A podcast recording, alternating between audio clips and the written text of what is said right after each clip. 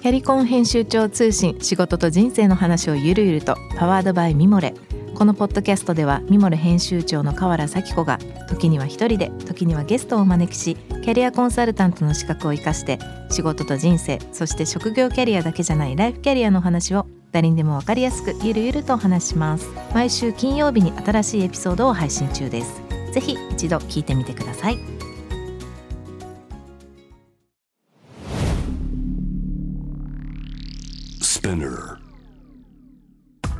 こんばんは。ナビゲーター中道大輔です。ビジョントゥ the future 世界と日本のカルチャーを作り出すものこと人をつなぎ日本のこれからの可能性を探るクリエイティブ番組です。今日はですねちょっといつものスタジオを抜け出して僕たちあのキッチャーのカンパニーという会社の新しいプロジェクトあの上原キッチンにてちょっとリモートの収録をしてます。この上原キッチンは、まあ、僕らの新しいプロジェクトでまあ、日本の食文化をどう世界の食文化にしていくかっていう、まあ、可能性に対しての一個のちょっと実験を始めようかなと。あとは、まあ、コロナということもあるんで、まあ、自分の住んでる家の近くで自分たちのコミュニティの中に何ができるかっていうのをちょっといろんな形でチャレンジしながらこうガストロカフェハッファインワインっていうちょっと新しいジャンルを作れたらいいかなと思って、えー、始めました。ちょうどまだねこの番組がオンエアされる頃はあの、まあ、プレイオープンの真っ最中かもしれないですが、まあ、お近くに来られた方はぜひ代々木上原お越しください。番組への質問感想は番組のホームページからメッセージお願いいたします。ツイッターのハッシュタグは、えー、ハッシュタグビジョンフューチャーをつけてぜひつぶやいてください。今週はゲストに、ビームスのコミュニケーションダイレクター土井博さんをお迎えいたします。はいよろしくお願いします。よろしくお願いします。ちょっとじゃあ僕の方からあのひろし君の土井ひろしさんのまあちょっとプロフィール紹介したいと思います。え皆さんもご存知株式会社ビームスの現在執行役員でもいらっしゃいます経営比較室グローバルアライアンス部の今部長兼コミュニケーションディレクターということでえー、もう長いですね。ショップスタッフを経て20年以上ビームスグループ全体のね、ね、宣伝 PR を、まあ、司ってらっしゃいます。現在はグローバルアライアンス部長。これもまたまた後でねちょっと詳しく聞きたいですけどもグローバルアライアンスの部長としてグローバルプラットフォームを持つ国内外の企業や組織ブランド人などと次世代に向けた新しいビジネスモデルを構築していらっしゃるそうです。ラジオパーソナリティのほか大学非常勤講師司会業各講演など仕事はまあ本当に多岐にわたってらっしゃいます。またこの後ちょまたあの細かく聞かせてもらいたいと思ってますが最近何やら新しいプロジェクトも始めたということで、はい、まあそのあたりを今日は今日とまあ来週2回に分けて話を聞いてみたいとはいぜひよろしくお願いします。よろしくお願いします。ちょっと今日はあの、まあ、あえて広瀬と話すということだったので ちょっとねスタジオで行くよりかはこういうところもどうかなと思って来月オープンするんですよねここ上原キッチン、ね、11月のねね17日にフルオープンなりますが、うん。ちょっとね新しいプロジェクトとは言いつつ僕らとしてはまあ日本の食文化をねどうやって世界に出すかっていう時に、まあ自分たちの箱を持ってないっていうのはねなかなか説得力がないし、まあ、ここがハブになっていろんな日本人の作りとかあのシェフの人たちとねいろんなことができたらいいなと思って始めたんだけど。なんか最初ネーミング聞いた時にズバリだなと思ったのが、うん、やっぱりこのコロナ、まあ、コロナ禍の中でその地域コミュニティとかっていうのがやっぱり非常に注目されている中で、うん、この代々木上原、うん、まあ、特にこの東京首都圏の中でも、いろんなその、まあ、超都心と言われてるとこよりもちょっと離れたところ、例えばこの代々木上原とか、えー、三軒茶屋とか、学芸大学とか、まあ、いろいろありますけどもうさすがだなと思いましたね。この上原にこんな素敵な天高これ天高何メートルですか？もう6メーターぐらいあるんじゃないかな。6メートルってなかなかね、うん、ないですからね。一応このライトもねまあ、僕らのカルチャーとしての自分たちのカルチャーとしてのコネクティング・ザ・ドットっていうね、うん、前から言ってる点を僕らはまあ点いろんな点をつないでいこうっていうコンセプトでなるほど、まあ、ちょっとこんなことやってみましたっていうね、なんかオープン前にこうやって来させてもらって先にいろいろね自らご説明伺うっていうのはちょっと 贅沢ですけど。まあまたまたぜひねゆっくり来てもらいたい。なと思います、はい、まあちょっと今日はねいろいろ話を、まあ、僕の知ってる話も含めてですけど僕らのまあ一番初めからちょっとね 今までの話をちょっと俺恥ずかしいからヒロシにしてもらった方がいいかな。あのもう何年前かなと思うんですけど 何年だろうね。えっ、と、まあ、人気雑誌の、えーベリーというあの雑誌ありますけどもそちらで編集部からですね連絡があって「池田四天王」っていう企画がありますと何ですかそれはという部分になったら、まあ、い池田、まあ、その言葉の通りですけども、えー、と座談会をやるのでぜひ出てくださいということで、えー、と参加させていただきました。その時に僕初めて中道君に出会ったというのがあって、まあ今でも覚えてますけど貫禄があってあこの人絶対年上だろうなとか 鋭い眼差し眼差しでいたっていうのを覚えてますけどもいざ話すとね柔らかくて実は同い年で。うん。当時は、えー、とリーバイスのマーケティンリーグ、バイスのマーケティングダイレクターのね時なんで、ダイレクトやってましたね、あれもだって 10, 10年以上前。10年以上前になりますかね。うんまあ本当ひょいなことですけどそこからもう付き合いがもう10年以上の付き合いで、日本はもちろんですけど海外もね何度もいろいろ仕事で行ったりとか、だねいろいろね。非常に濃い濃い付き合いになってますけども。あの時やっぱほらリーバイスはそうね。なんかビームスとのなかなかうまい付き合いができてなくてね。いやなかなか難しいのが、あの結構いろんなところとコラボされていて、まあ、ビームスとしても、まあ、その中で埋まるよりはもうちょっと次のステップに行きたいっていう時に、えー、とリバイスの本社はサンフランシスコにありますけども、そのサンフランシスコとのパイプをつないでくれたのが中道さんだったというのはね、本当によく覚えてますけどね。さてさて、えーまあ、このコロナ、ビームスどうでしょう？大変？もうねかれこれ半年以上こういう状況になってますけど、まあねあのやっぱ落ち込んでてもしょうがないし、もちろんいろいろ大変ですよ。業界的にも、まあ、もちろん世の中的にも、ただやっぱり前向いて、これをいい機会だと思うしか本当ないと思うんですよね。だからあのお客様のやはり消費者動向も変わってきているし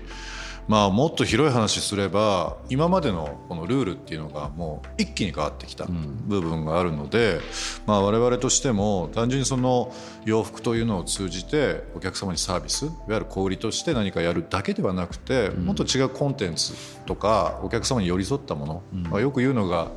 プロダクトマーケティングっていうのがやっぱり非常にずっと小売りの中であったんで。そうだね。魅力ある商品とか人気ある商品っていうのをいかにこうお客様に届けるかとお伝えするかっていうのがあったんですけど、やっぱり今後はよりカスタマーマーケティングになるのかなと、やっぱり一人一人のお客様のそのご希望に沿うようなもの洋服を、うん。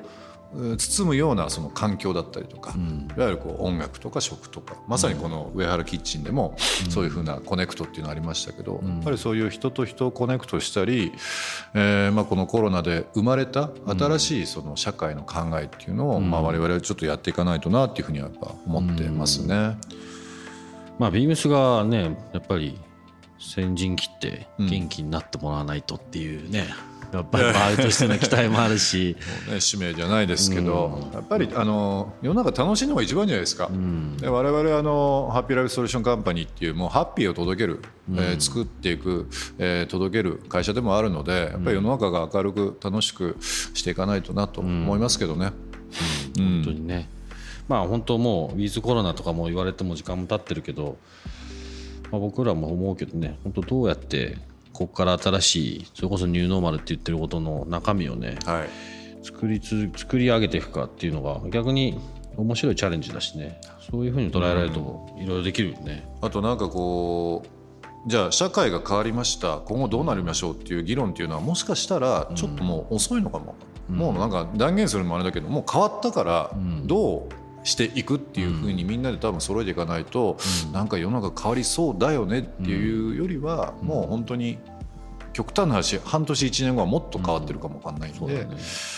あのでもいいものがいっぱい生まれてきたなと思いますよ。こうやってね、あの今日対面でお話ししてますけどやっぱり人と人の会話、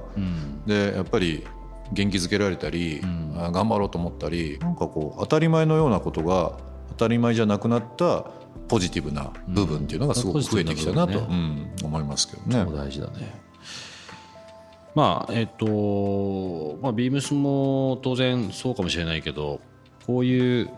なんだろうこの番組結構その日本の可能性みたいなところをね、フィーチャーしながら話してる中でまあビームスがやってきてることをこれまで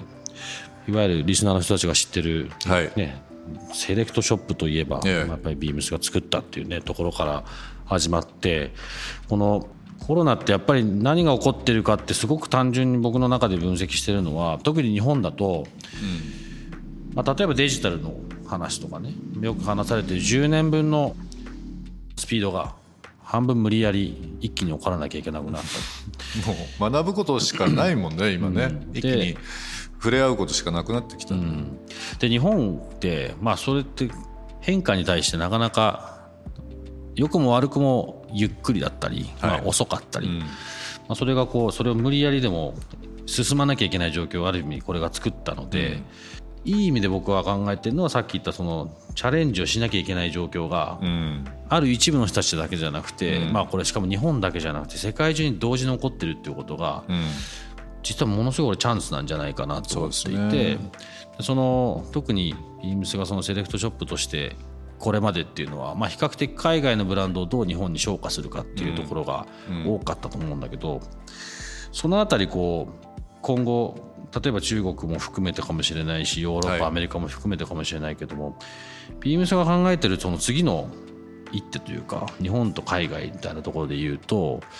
今ってどうどういう状況でどんなこと次でそうですね。今約170店舗お店があって、まあ、海外約10店舗あるんですよ。でまあ卸も含めた部分でいろんなあのタッチポイントっていうのは世界にあるんですけど、次はねあのすごくシンプルにファッション、カルチャー、まあ、今挙げた言葉っていうのをちょっともうちょっと形を変えて外に伝えることだと思うんですよね。なんか今までってファッションってこのブランド好きだからこういうファンがいてっていうような、さっきで言う本当にあの、えーまあプロダクトという部分が先行してファンがついたっていうのがあるんだけど、まあ、今後の多分その世界的に見てもお客さんが洋服だけじゃなくて、おそらく日本の地方にある民芸工芸だったりだとか、伝統工芸だったりだとか、いわゆるオタクと言われているようなもうサブカル文化だとかっていうのがもう全部フラットになって日本という、えー名のもと外にもっともっと出ていくと思うんですよ。なのでビームスとしてもファッションを世界に届けるというよりはもうちょっと言葉を噛み砕いて、えー何かしらちょっと消化して、掛け算ビジネスをちょっと僕やろうかなと思ってます。例えば。掛け算ビジネス。例えばですよこの上原キッチン、えっと、11月にオープンしますけど、さっきあのミッチーがそうやって言ってましたけどやっぱりこう日本人の繊細な、まあ、きめ細かな視点という部分だとか、まあ、キーワードとして上がってるそのコネクトする、例えばここはキッチンですけどももしかしたら食という部分をアンテナで、えー伝えていくということもありながらもしかしたらここで映像コンテンツが世界中に知ってもらえるかもわかんない、音声だったりとか、なんかこう今までフードとファッションってどうしても関係値がなかったんだけど例えばここのキッチンからファッションというキーワードが外に出ていく可能性っていうのがもっともっと多分増えると思うんですよ。なのでなんかコンテンツとコンテンツを単純に足し算して何か答え出すっていうよりはありえない掛け算とかみんながこう無数に組み合わせができるような掛け算的なカルチャーっていうのをちょっと外に我々はちょっと出していきたいなというふうに思ってますね。なんかすごいね。なんかそのビームスでさらにそれヒロシが言うとなんか想像がつく。どんなことはできそうかなとか、最近だと b アット東京というプロジェクトを、えー、と10月の中旬ぐらいですけどね発表して、まあ本当にあの上原キッチンとコンセプトも近いんですけども、やっぱりこの体験とつながりっていうのにやっぱり価値があってそこにやっぱりこう人それぞれのまあ意識があったりだとかすると思うんですよ。なのでその b アット東京この、えーまあ東京で何かをする起こす、あとは b アット言葉つけるとビートになると思うんですけど、このなんかこう波動とか波っていうのを一個のプラットフォームメディアプラットフォームにして、物事を作ったり配信したりっていうのをちょうど立ち上げたんですよね。なのでまさにこの上原キッチンとの何か掛け合わせだったりまさにこのラジオ番組でミッチーが話しているような、まあ、将来のビジョンっていうのをなんか一緒にできるんじゃないかなという、あの勝手ながら思ってますけど。これなんかえ映像とかを、はい。ビームスとして作ってなんか配信したりするっていうのがビームスっていうかねなんかビームスを含めたいろんな企業に参加してもらおうかなと思ってて。あとはまあ本当に一般の方々の参加も含みですけど、みんなで一個のカルチャーのプラットフォームを作って、今までってメディアっていい情報ですよっていうので一方通行が多かったじゃないですか、それをちゃん。と参加型という部分だったり、企業が何か商品を作った時にみんなでその目線でいろんな目線で何かものを語ったりとか、あのね例えばイメージしてもらいたいのが、アパートメントを作ろうと思っててオンラインとオフラインの。例えばこのウェアラキッチンのような、えー、いわゆるオフライン体験できたりみんながこう遊びに来れたりっていう、まあ、実際建物というのにを作ってで同時にオンライン上で住人がいて。うん、えー、その住人同士昔あの原宿ってこう同潤会アパートとか、うん、えー、コープオリンピアとか、うん、えー、まあ、ニューヨークだったら例えばチェルシーホテルとか、うん、結構そういう住人がその街のカルチャーを、まあ、住民同士で作っていって世界に出ていったじゃないですか、だからやっぱりこの時代なんでオンラインとオフラインにそういうアパートメントみたいなものを作って例えばやばいカレー屋さんやばいというかもうちょっとキャラクターが強い人と味も美味しい、あとはまあイケてるビートメーカーとか仮にいたら、この掛け算で結構面白くてそれでじゃあ T シャツ作ってみようよとか、じゃあこれで映像作って、カレーとビートメーカーで何かかっこいいも作ろうよとか、みたいなこともなんか無数にできるのかなと思ってるので、そんなねちょっとビジネスというか掛け算カルチャー僕ちょっとやっていきたいなっていうふうにはそれって今こう、まあ、一番冒頭でヒロシのプロフィールの説明の中に出てた、はい、グローバルプラットフォームを持つなんか新しいビジネスモデルみたいな今やってるところがまさにそれ。まさにそうですね。まあでもそれはあれだよね。結構東京ってまあちょっとね世界から見たらまあ、ある種異色だしただみんなが東京は見ていて、で何見てるかっていうと、まあ、この上原キッチンの中でもあの僕らの僕らの食に対するカルチャーとしてどういうアプローチをするかって考えてることもすごい似てるなと思うんだけど、うん、まあこれ先週もちょっと話したんだけどね。その日本の食文化って、まあ、これゼロじゃないにせよないものを101を作ることよりも日本人はやっぱり1を10にする力が強いと思っていて。うん。飲食も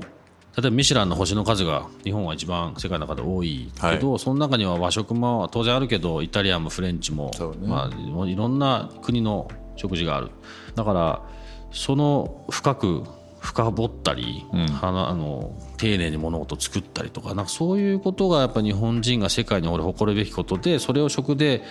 やりたい、まあ、なぜなら俺がロンドンに住んでる時にいつも食べたかったものがないっていう、まあ、そういうなんか原体験があって、ねうん、なんだけど今言ったその、まあ、ある種のミックスアップっていうかそれを掛け算していくみたいな話ってすごいビームスっぽいし東京、まあ、日本っぽいのかな？今までってねあの世の中って Q から A っていうかも疑問に対して答えってなんだろうっていうみんな多分その同じも A を探してたりとかしてたと思うんですよ、まあ、ちょっとした方程式じゃないけど Q から A 多分今これからはねクエスチョンマークからびっくりマークだと思うんですよ Q から A とかではなくてクエスチョンからびっくりマークだと思う。そのびっくりマークってあなるほどねとかあそうなんだとかその、なんかそういう世の中をびっくりさせたりちょっとみんながハッとするようなものっていうのが世の中の一つの答えたちだと思う。一つのものではなくて、うん、だから正解はないっていうようなあの考えではなくて正解はいっぱいあるんだけどその中で何が求められてるかっていうと多分そういうびっくりというか、うん、あその角度いいねとか、うん、そそうきたかみたいな。そうきたかっていうのがね多分今後はいっぱいいっぱい増えるというかね、うん、まあ本当にあの匠からオタクじゃないですけど日本の文化の素晴らしいところっていうのはもう本当に一本やりじゃなくて、古くからもう桁が違うぐらい古古くからあるもの、うん、未来を見つめたものっていうのが同じテンションで同じ環境で見れるっていうのはやっぱりそれ自体が魅力ですかなというふうに思いますけどね。まあ、今これこのプロジェクトは本当でも立ち上がったばっかり、はい、あのローンチは10月末になってあ10月中旬ですね。失礼しました、うん、なんで、えー、と今後ですけど、まあ、11月12月といろんなイベントを b アット東京 .com というウェブサイトありますけども、うん、そちらの方で展開しながら年明け年明けに、うん、えー、本格的にローンチをしていこうかなと。じゃあまだまだここから新しく、はい、温め中でございます。まだフィードゼロかもわかんないけど。えー、今のうちからちょっとやっていきたいなと。本格ローンチがねやっぱいつになるかみたいな見極めもね。なかなか難しいよね。ただでも本当に地球の裏側の人とか、まあ、このラジオもそうですけども電波あとはまあポッドキャストとかいろんなことを通じて知れるようになってるし、あの我々もなんかこう伝えるだけじゃなくてその伝え方あとは伝わってからどう体験してもらうかみたいな、なんか本当にもっともっとアイデアが必要になってくるような気もしますけどね。ピーアート東京楽しみだね。はいありがとうございます。さてさて、まあ、ビームスもね結構いろんなことをやってると思いますけど、はい。まあ、ちょっとなんかたわいもない話たわいもない話。最近どうっていやでもね最近やっぱり気になること僕ありますよ、気になることとかね。今日ね、来させてもらってるこの場所です。多分自分じゃなかなかねあの言わないかもしれないですけど、あのちょっと前から中道君から聞いてて、ちょっと上原に拠点を構えるんだと、でキッチンを構えると、まあ、キッチンカンパニーっていう会社なんで、何かアトリエみたいなものなのかなと思ったら、本当にキッチン作っちゃった。でこれテーマ何でしたっけ？これはねガストロカフェっていう形を作りたいなと思っていて、そうだ、なんか一回聞いたんだけど忘れちゃったとか ちょっと耳慣れない言葉だった、ガストロカフェ、うん。まああのこれはまあ多分ねおそらく造語になると思うけど、まあ、いわゆるガストロノミーもともとフレンチだったり、まあ、英語でもねあるけど比較的こうしっかりとした料理を出す、はい。まあ場所だったりもするんだけど、実はそれって全体の中での一部で、ガストロミノミ自体の意味としてはそれプラスアルファでそこから出てくるいろんなカカルチャーとか音楽とか、そういうことも本当ひっくるめて、まあ、ガストロノミーっていうらしいのね、なるほどまあ、ただなんかちょっと聞き慣れないですもんね。そうだね。まあ、うちはねとはいえガストロノミーまあ、海外だと結構そういう話はあるけど、そこまできっちりした料理を出すわけでもなく、まあ、あえてね代々木上原でやるっていうのもあるから、まあ、比較ベースはまあなるべくカジュアルだし、まあそういう意味ではあの、まあ、まずはカフェに美味しいご飯がついてるっていう意味でガストロカフェっていうのを作ろう最近なんかあのービールの仕事とかであのアペロ、食前酒、でなんかこうアペロを楽しもうみたいなのをちょっとお仕事させてもらったことあるんですけど、やっぱりその時も、まあ、コミュニティ、なんかこう先に飲んで酔っ払うとかじゃなくて、やっぱりその誰かと約束する前に例えば友達と、えー軽く一杯飲みながらちょっと仕事の話の続きをしたりだとか、あのー本当に夕方ぐらいからっていうのは、まあ、ヨーロッパ割と定番じゃないですか、だから日本でも働き方がもう変わってきてて朝から働いて夕方で仕事アウトする人とか、まあ本当に休みの取り方とか変えながらですけど、アペロを楽しむっていうのをちょうどねやってたんですけど、そのガストノミーも言えてんのかな？ガストロ。ガストロノミーって、まあ、日本の中でおそらく解釈にしちゃうと、もう本当にいわゆるフルコースの料理を出すところになっちゃうんでまあだからあえて俺らの、まあ、ベース、まあ、これはよくパブなんか向こうそうだった。のこの10年ぐらいパブが美味しい食事を出し始めてる、向こうねロンドンとかだと。なんかそのイメージないもんね。ガストロパブっていうのすごいあって。とりあえずはあのエールビールっていうかあの普通に重いビールギネスそう。いろいろ飲んで IPA とか、ちょっともうそれでお腹いっぱいみたいなイメージあ大体るんですけど、うん。もうそうだよね。もともと俺がいた頃なんかビールを飲みに行く場所が、まあ、パブで、まあ、ちょっとそこにくっついてフィッシュチップスといいた頃でも二十数年前の話でしょ まあ、まあそんな何でも売ってるけどね。ただキドニーパイとかなんかそれ、まあ、いわゆる、ね、ちょっとつまみにプラスアルファがあったみたいな、うん。そういうところがもう本当最近はねそれこそ大量に出したりもするところもあるしもう結構ちゃんとちゃんと料理されてるものが出されるようになって、まあ、そこは結構パブの中ではあの、まあ、モダンなパブとかねなるほど新しい形になってそれはもう10年ぐらい続いてるのかな。じゃあここも、えーっとワインとかビールとか中心になんで出す感じですか？この上原キッチンは。ヒロシが言ってくれたみたいに、はい。基本まあ朝からなんとか頑張ってやろうかななんて言ってて、まあ、このまずこの場所にあることが大事なんで、この中のコミュニティにどういうふうにプラスオンができるかっていう形が、まあ、ベースカフェにしつつ、そこにまあお昼ご飯もそうだし、ね。まあ、夜ご飯もそうだし、まあ、美味しいものがあってでそれに合うものをワインも足していこうと、でファワインも、まあ、ちょっとあえてファインワインっていう言い方をしようかなと思ってて、まあここ最近、まあ、ちょっと前もなんか結構流行ってるというかナチュラルワインだとかそうですね。まあねいろいろあるけど、まあ、実際いろいろ作り手の人たちとかと話してるとあんまりそのナチュラルワインっていう考え方は実はあんまなくて作ってる人たちは。あのまあ、どちらかというとその作り手の人たちの、まあ、作り方とかどういう味にしたいっていう中にはい。結果的にそういう手法を取る人たちもいれなるばほ例えばロマネコンティみたいな昔からあるやつも、クラシックだけど、まあ、形実際はあれナチュラルワインだったりもするのでなんかそのまあ流行ってますっていうこともちょっと違うかなと思うので、まあ、そういった僕らとしては作り手の、まあ、メッセージのあるワインを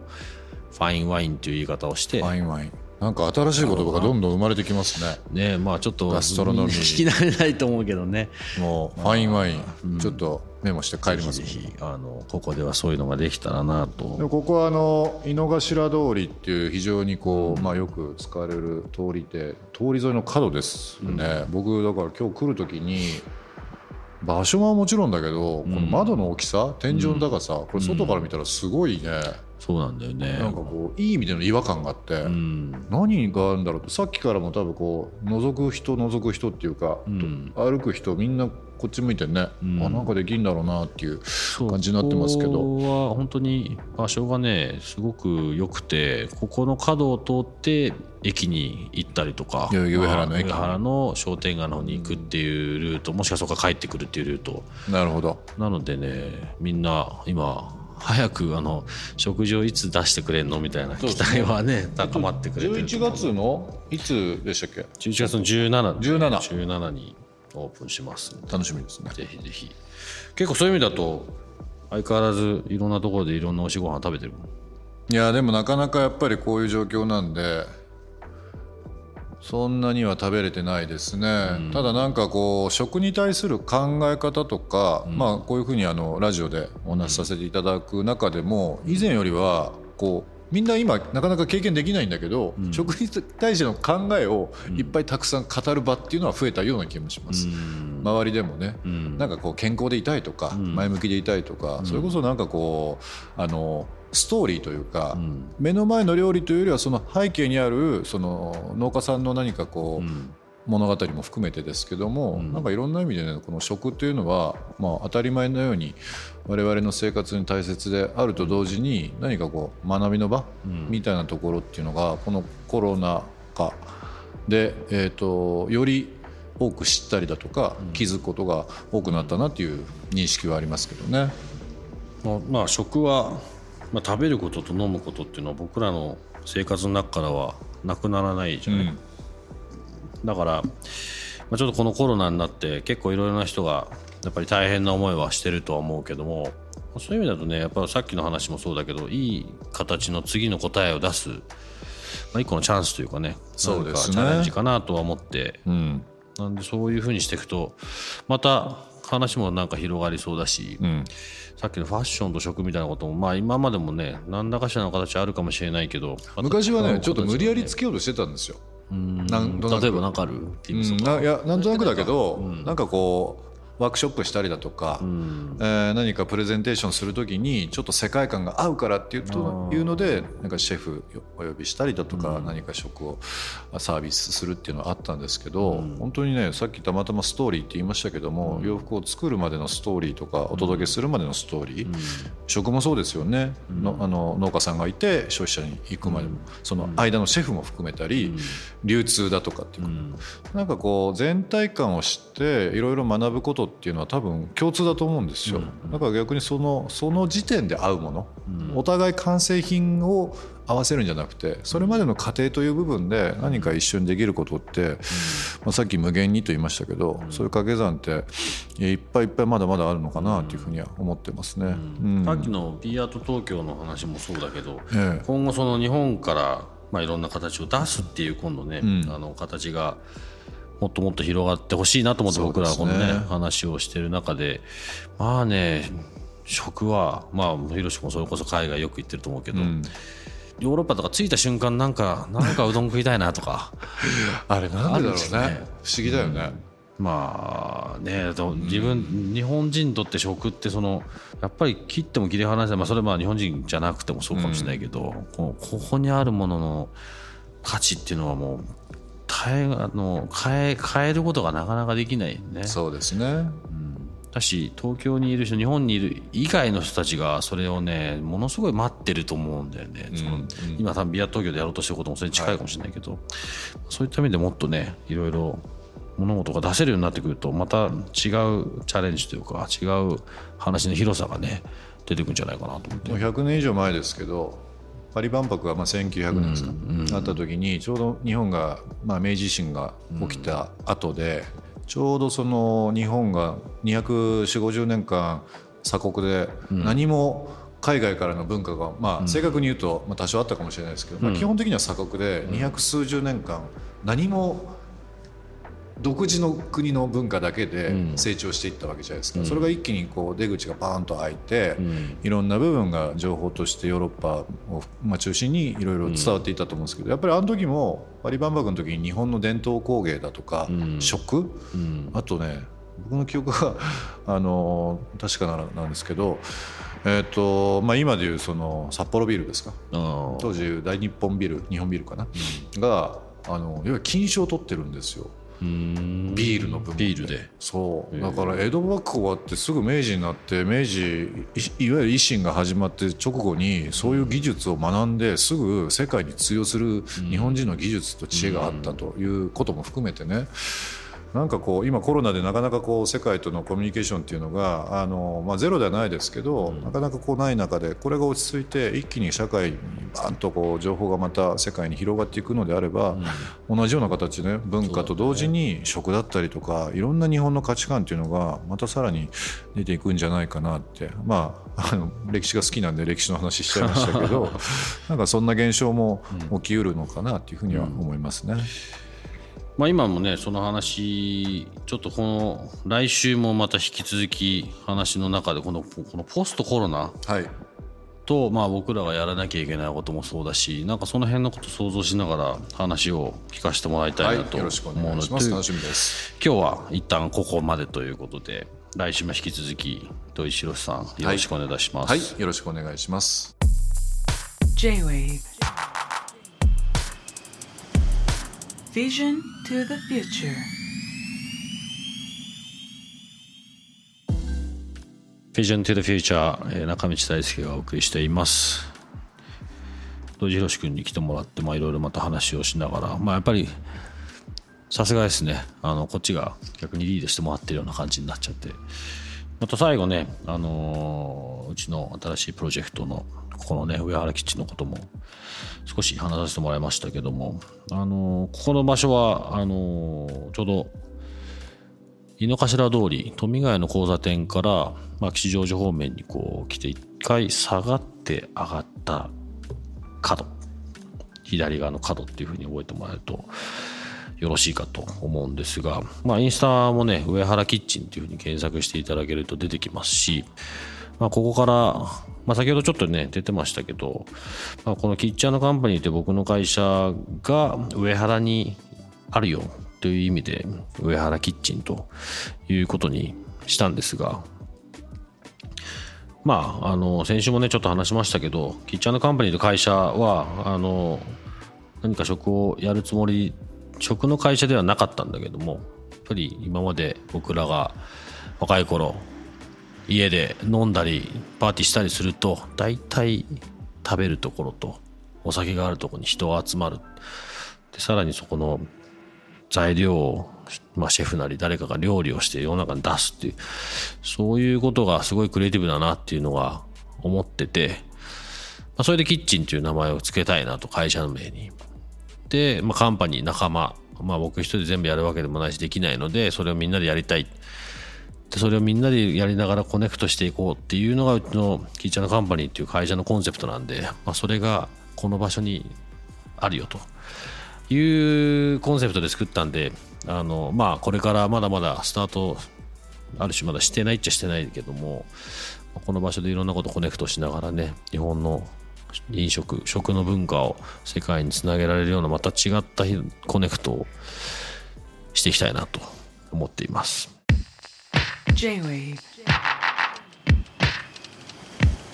Vision to the future.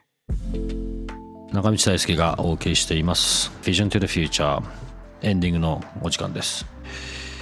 今日は、えー、ビームスのコミュニケーションダイレクター土井博さんをお迎えしました。また来週もね引き続き来週はねどんな話を聞こうかな。もう少し個人的な話とか実は一番初めのプロフィールのところには話さなかったんですが、まあ、彼のビームス以外のね新しいプロジェクトもいろいろあるということなのでそのあたりもお聞きしながらね話を盛り上げていきたいなと思います。番組への感想質問は番組ホームページのメッセージからお願いします。ツイッターはハッシュタグ Vision Future をつけてぜひつぶやいてください。Vision to the Future それではまた来週。ここまでのお相手は中道大輔でした。Good night.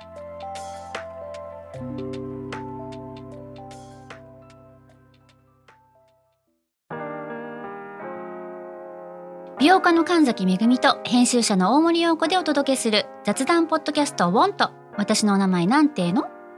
ふと私って誰なんだ？と自分がぐらついてしまうそんなあなたと毎日を楽しくするサバイバル術を一緒に考えていきますボントは毎週水曜日朝5時に配信。ぜひお聞きのプラットフォームでフォローしてください。